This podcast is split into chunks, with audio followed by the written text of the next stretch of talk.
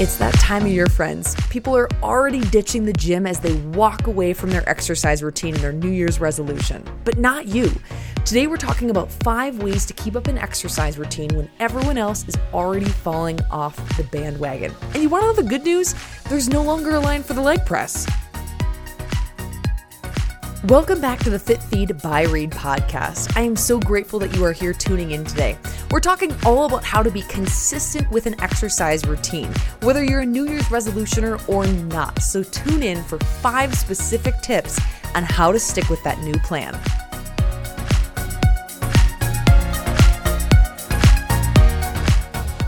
You are listening to the Health and Fitness Podcast for the female millennial. Step off the roller coaster of yo yo diet and fitness trends with sustainable solutions to make positive habit change. Learn to stress less, eat smart, move more with me, Coach Reed, and the fit for life minded guests I bring onto the show. We'll tackle one diet myth at a time, give you tactical ways to make change in your life, and deliver it all with a lighthearted quirk that you just can't stop listening to. As I like to say, it's an educational audio treat Better said, like a lollipop for your ears. Let's dive in.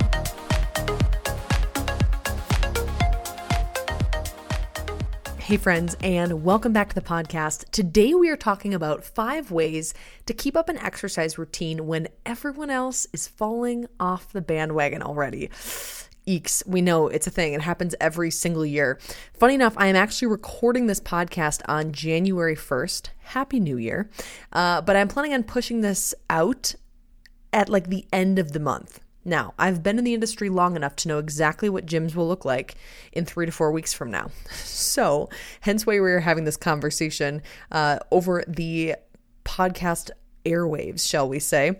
Now, I want to make a comment. I know that some people, I have a number of clients that do not fall within the New Year's resolutions category. They're like, I don't set resolutions. I'd rather just stay on top of things throughout the year. That is great. That is wonderful. If you are someone who maybe has not set a specific New Year's resolution, but has struggled to stay consistent with an exercise routine, these uh, five tactics I'll be sharing with you today will still be of great value. So I'm framing this up around New Year's resolutions, but this could be applicable in many different circumstances. So before we dive on into those specific five things that I want to mention today, let's talk a little bit about some top trends and some statistics when it comes to New Year's resolutions. Now, not particularly shockingly, many of you guys know that most people end up setting some sort of New Year's resolution around physical health. And that can be phrased in different ways, whether it's exercising more or eating healthier or losing weight or however you want to frame it up. But most people that set a goal uh, when it comes to a New Year's resolution, it has to do something with physical health. Even when we think about things like quitting smoking or cutting down on alcohol or anything of that nature, that still would fall in the physical health realm. So, that is where people tend to set the most goals. I specifically pulled some statistics from Statista, actually. This was from goals set for 2021. So obviously, this is from a year ago, but still kind of interesting to inform, especially given this moment in time. The last couple years have not been particularly normal, shall we say. But interestingly enough, a lot of these. Uh, these resolutions are still fall within kind of the same categories that people normally set resolutions well before any sort of wild pandemic hit the world. So, this is telling us this was a survey of just over 500 people, so not a massive study, but this was showing that about 44% of the New Year's resolutioners set a goal to exercise more. But 42% said they wanted to eat healthier, and then decreasing percentages from there were spending more time with family and friends, losing weight, living more economically, spending less time on social media, improving job performance, reducing stress on the job, quitting smoking, and cutting down on alcohol. So, a lot of those factors actually have something to do with health. Even when we think about reducing stress within a job, that still has a health benefit. So, people are very cognizant of what's happening with their bodies and their health around this time of the year. So, you know, you guys, every single year it's this it's this wild thing. I've I've been both a personal trainer as well as just a member of big box gyms, boutique, studio gyms, uh, you know, all sorts of things over the last decade and a half. And it's so interesting to see what happens in the beginning of the year. I always love it as someone who gets very excited about other people being excited about making change. I actually don't mind when it's hard to find a machine or a barbell because I'm like, this is awesome. Look how many people are here kicking butt, showing up, trying to make change in their life. I actually don't mind it. Now, the thing that's always sad to me is by the time you hit like February, early February, mid February, the gym looks very, very different than it did in early January, which is always so interesting to me. So, this is this is why I'm here talking about these five specific tactics to help keep you on track. One thing I want to mention before I dive into these five tactics is this. There are so many self-help books.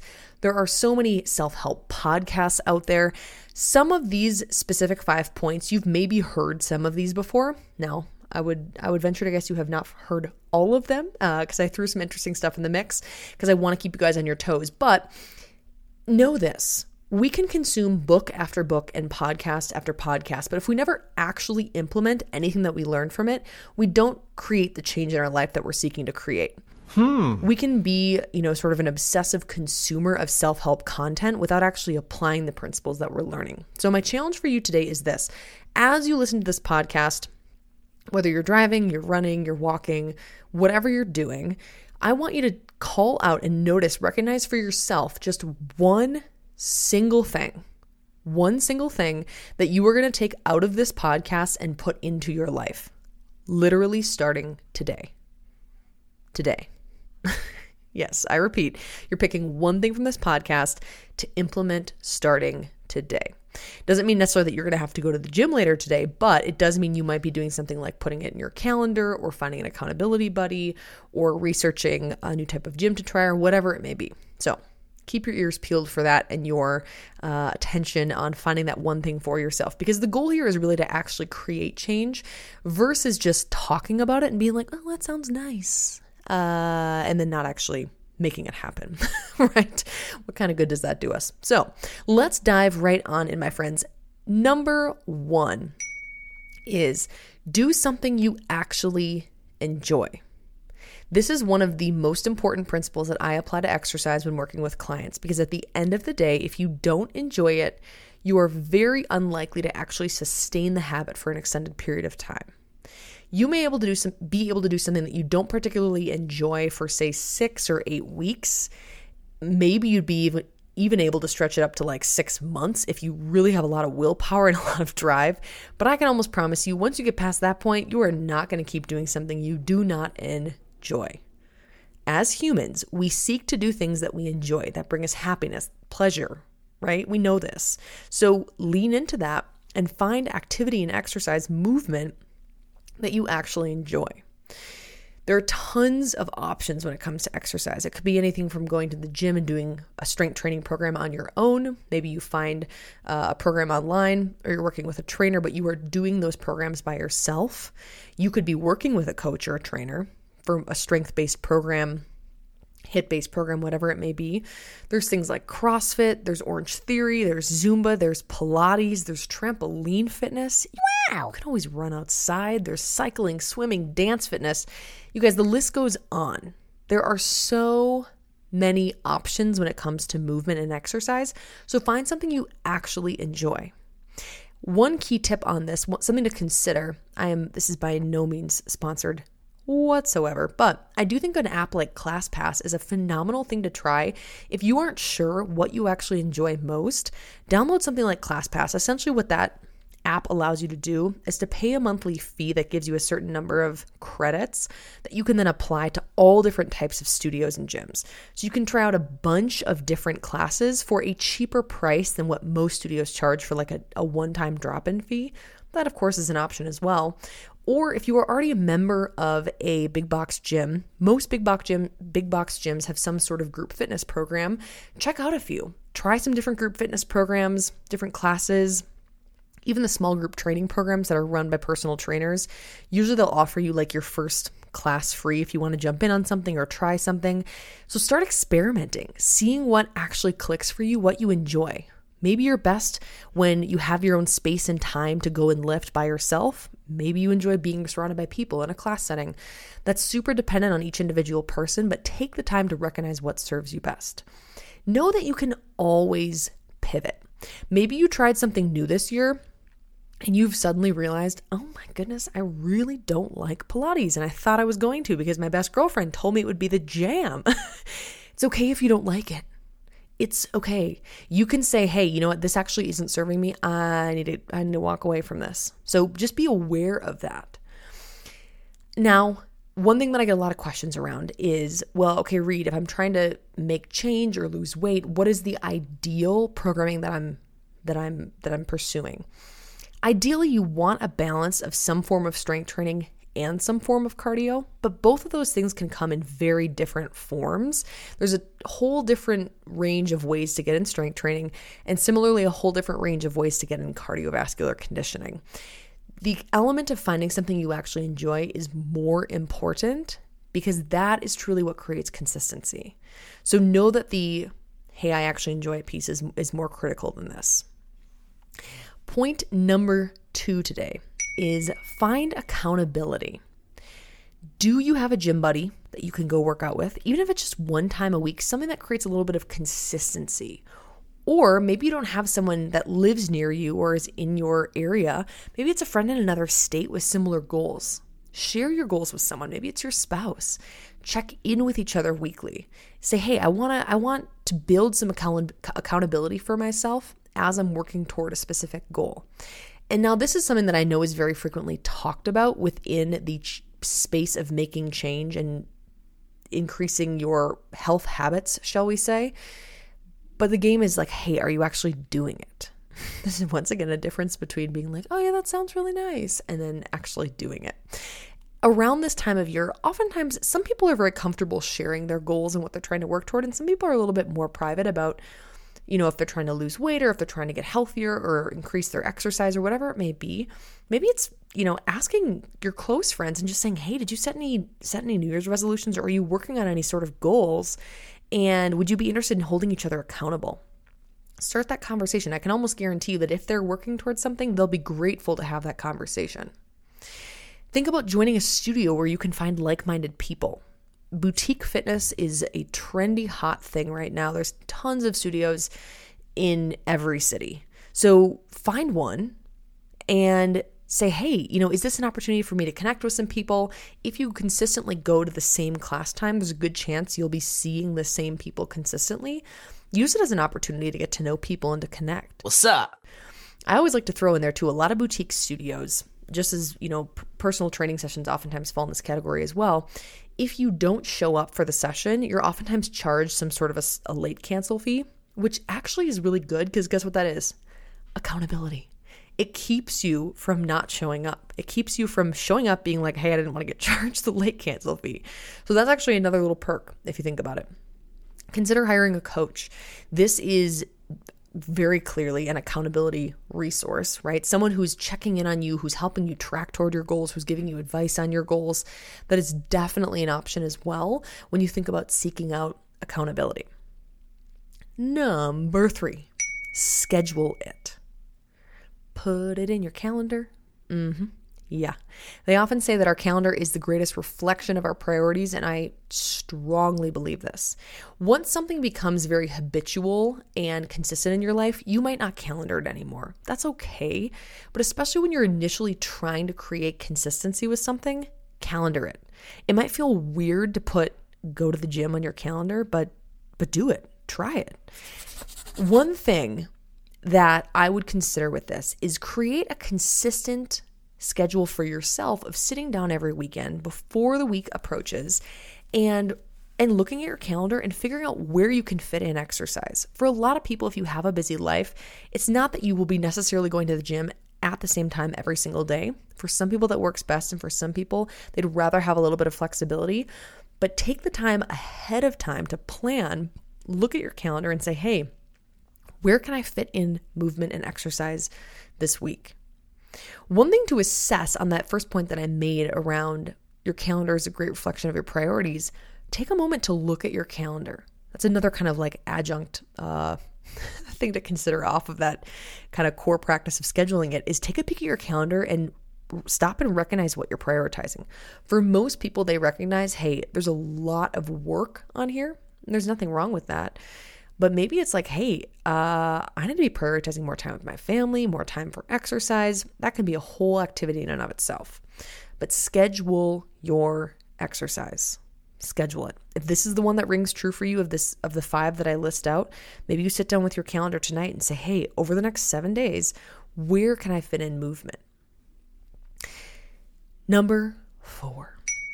Worry less about the scale and more about setting habit goals. Hmm. Worry less about the scale and more about setting habit goals. If you listen to my Ditch Scale episode, I will link that in the description of the podcast. Uh, definitely worth checking out. You will have a bit of context on this, but I think that around this time of year, a lot of people tend to use the scale as their strongest benchmark for understanding hey, am I succeeding in working toward a goal or not? And I would strongly discourage using your scale as the sole metric for tracking progress because there are so many other things that we can leverage and use to track progress. Consider this hey, what if I, instead of setting a specific weight loss goal, I actually set a goal that was specific to the habit that I want to build. So saying, hey, I'm going to show up at the gym X number of times per week, or I'm going to make sure that I meal prep, or I'm going to make sure that I'm getting in a, a midday 10 minute walk over my lunch hour, whatever it may be. It's saying, hey, I'm going to be consistent with an activity or a habit. And then what comes from that, I'm not I'm not putting a metric to it, right? Whether that's weight or it's inches or whatever it may be. One thing that's that's really challenging for a lot of people is that the obsession with the scale, especially when you start a new exercise program, is a very fast way to step right on to a roller coaster. Because at the end of the day, weight loss for most people is not perfectly linear in a downward trajectory. There is some level of fluctuations, especially on a scale where you have no idea what's muscle, what's fat, what's water weight. And so, especially from a scale perspective, that's the only metric you're using. You start to ride a, a roller coaster that can get pretty emotional and can really easily derail you from what you're actually trying to do, which is ultimately get healthier. So, consider that. One thing I would think about as well is beyond habit goals, once you've set some habit goals and been consistent with those, start to consider hey, could I be setting some performance goals? This is where things get super fun, my friends. This is thinking about stuff like do I want to run my first 10K in 2022? Do I want to be able to do 10 push ups in a row? Do I want to be able to achieve my first pull up? Be able to do, uh, you know, be able to squat my own body weight? on a barbell, whatever it may be, there's tons of sorts of goals you could set with this after you've started to create some consistency with habit based goals, I love working with clients and starting to add some performance goals in the into the mix because that's where it's like, hey, okay, I am attaching a bit of a metric to it. And so I have something I'm working toward, especially if you're a little bit competitive, but it's completely detached from the scale or your weight or inches. It's saying, what is my body capable of? That can be really empowering in a really incredible way as well a bit of research I want to share with you guys because you know I like to sprinkle some of that in uh, to these episodes. I was doing some research. This actually specifically was done around New Year's resolutions. Uh, this one was the study was conducted in December of 2020, so pretty recent, and it was with a sample size of just over a thousand participants, so pretty good size study. And this research specifically was looking at approach oriented goal setting versus avoidance oriented goal setting, which I will describe in a moment here. Essentially, what they found there was a few different layers to the study, but not shockingly, they found the most popular resolutions were specific to physical health, weight loss, and eating habits. In a one year follow up with the participants, they actually found that 55% of responders considered themselves to be successful in sustaining their resolutions, which I would actually say is pretty high. Now, that could be, it says 55% of responders which tells me there might have been some participants that didn't respond. People that were successful might have been more likely to say, hey, hands in the air, I'm still succeeding. So who knows? There's plenty of different things we can we could you know factor in here maybe but that number i would say is actually pretty high compared to what i've seen in a lot of research studies around success rates when it comes to resolutions but great kudos for those participants the piece that we really, I really want to kind of zero in on and, and share with you guys is that participants with an approach oriented goal were significantly more successful than those with an avoidance oriented goal. So 58.9% of the uh, participants with an approach oriented goal were, su- were successful, 47.1 with an avoidance oriented goal. So both had a decent rate of success, but more so with that approach orientation. You're probably thinking, what in the world is that? Please explain. Let me give you some examples. Essentially, an approach oriented goal is taking a positive spin on things. It's the easiest way I would describe this. An avoidance oriented goal is taking the more negative spin on things. So, let's say that you want to be more consistent in going to the gym. An approach oriented goal would be saying, I'm going to go to the gym three days a week because I have an upcoming vacation and I'm planning on learning how to surf. I want to be in shape and strong and ready and stable to learn how to surf on my upcoming vacation.